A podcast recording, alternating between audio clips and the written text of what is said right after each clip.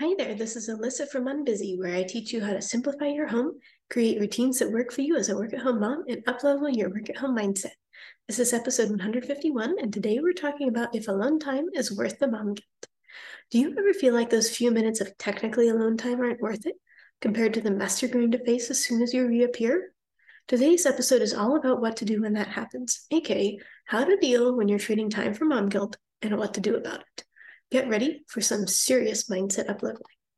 And if you're exhausted from spending nap time cleaning up your house, but you never get time to work on your business, time for you too is coming right up. I'm going to teach you the ultra doable version of self care for the work at home mom, aka how to get three hours of time to yourself every single day. Imagine you, a week from today, relaxing at nap time without a care in the world and knocking out that business to do list. What's not to love for an introverted mom, right? Let's work together and make this your reality. Apply here to find out how to get that kind of free time every day. Here's why you need alone time to function. It's just not possible to be on all day with diaper changes, sibling squabbles, and homes to clean when you're an introvert. It just isn't. Not at full empathy, top energy, or high brain power at any rate. So, what alone time does is it gives you that mental nap from your kids, that parenting break. It's your coffee break from work if you're staying home with the kids. You need to give yourself this break if you don't want to fall apart on your kids or your husband later this evening after you've prepped dinner, washed dishes, cleaned up the kitchen, given baths, dealt with homework.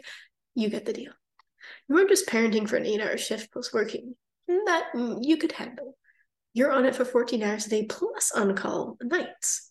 So don't give yourself this, oh, it's just my job crap, and hold yourself to an impossible standard, okay?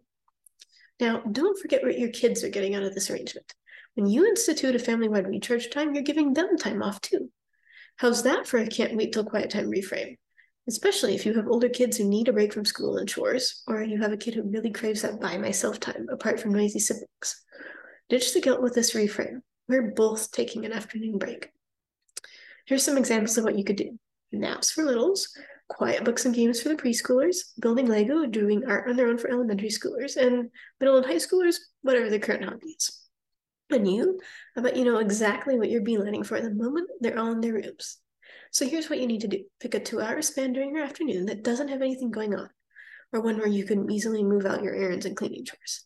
Then announce to the kids that from, say, 2 to 4 p.m., they're getting a break in their rooms or outside from each other, no sharing required, and from any schoolwork or chores they have left to do.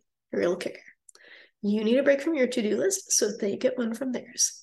After that, it's as simple as enforcing the in your room, still quiet time rule. Don't forget to do something for yourself from 2 to 4 p.m. as well. No house cleaning allowed, right? Finally, let's do some more journaling about this whole quiet time concept. What are you still feeling guilty about? How much time sounds like too much? And what happens if your kids revolt and want to go back to chores? Okay, that is not likely to happen. Ask the five whys and get to the bottom of it. Now, is that fifth answer true? Probably not. So, what is the truth here? Repeat that to yourself each time the mom guilt rears its head. Remember, you're giving your kids a chance to experience their best mom day in and day out. Isn't that worth something? In fact, shouldn't you be striving for the very best parenting experience for them? And it just so happens to require that you take time away from them. Can you say win win? So, do you need to give yourself permission to take that couple hour break from your kids each day? Do you need a banish the guilt button whenever you're about to step back from being on all day? Or do you just need permission to set your kids up with a few different activities and let them play on their own for a while? Whatever you need, you're allowed to make that happen because it's going to be better for them, not just for you. A happier, more present mom, kids who got a break from each other, a less stressed, rushed home, what's not to approve of? Go grab your scheduler and take a look at it today. Where can you fit in some whole house recharge time this afternoon? Pencil it in and make it happen. You both win. What are you going to relax with in your alone time today? And if you're exhausted from spending nap time cleaning up the house, but you never get time to your work on your business, time for you too is coming right up. I'm going to teach you the ultra doable version of self care for the work at home mom, aka how to get three hours of time to yourself every single day. Imagine you, a week from today, relaxing at nap time without a care in the world and knocking out that business to do list. What's not to love for an introverted work at home mom? Let's work together and make this your reality. Apply here to find out how to get that kind of free time every day.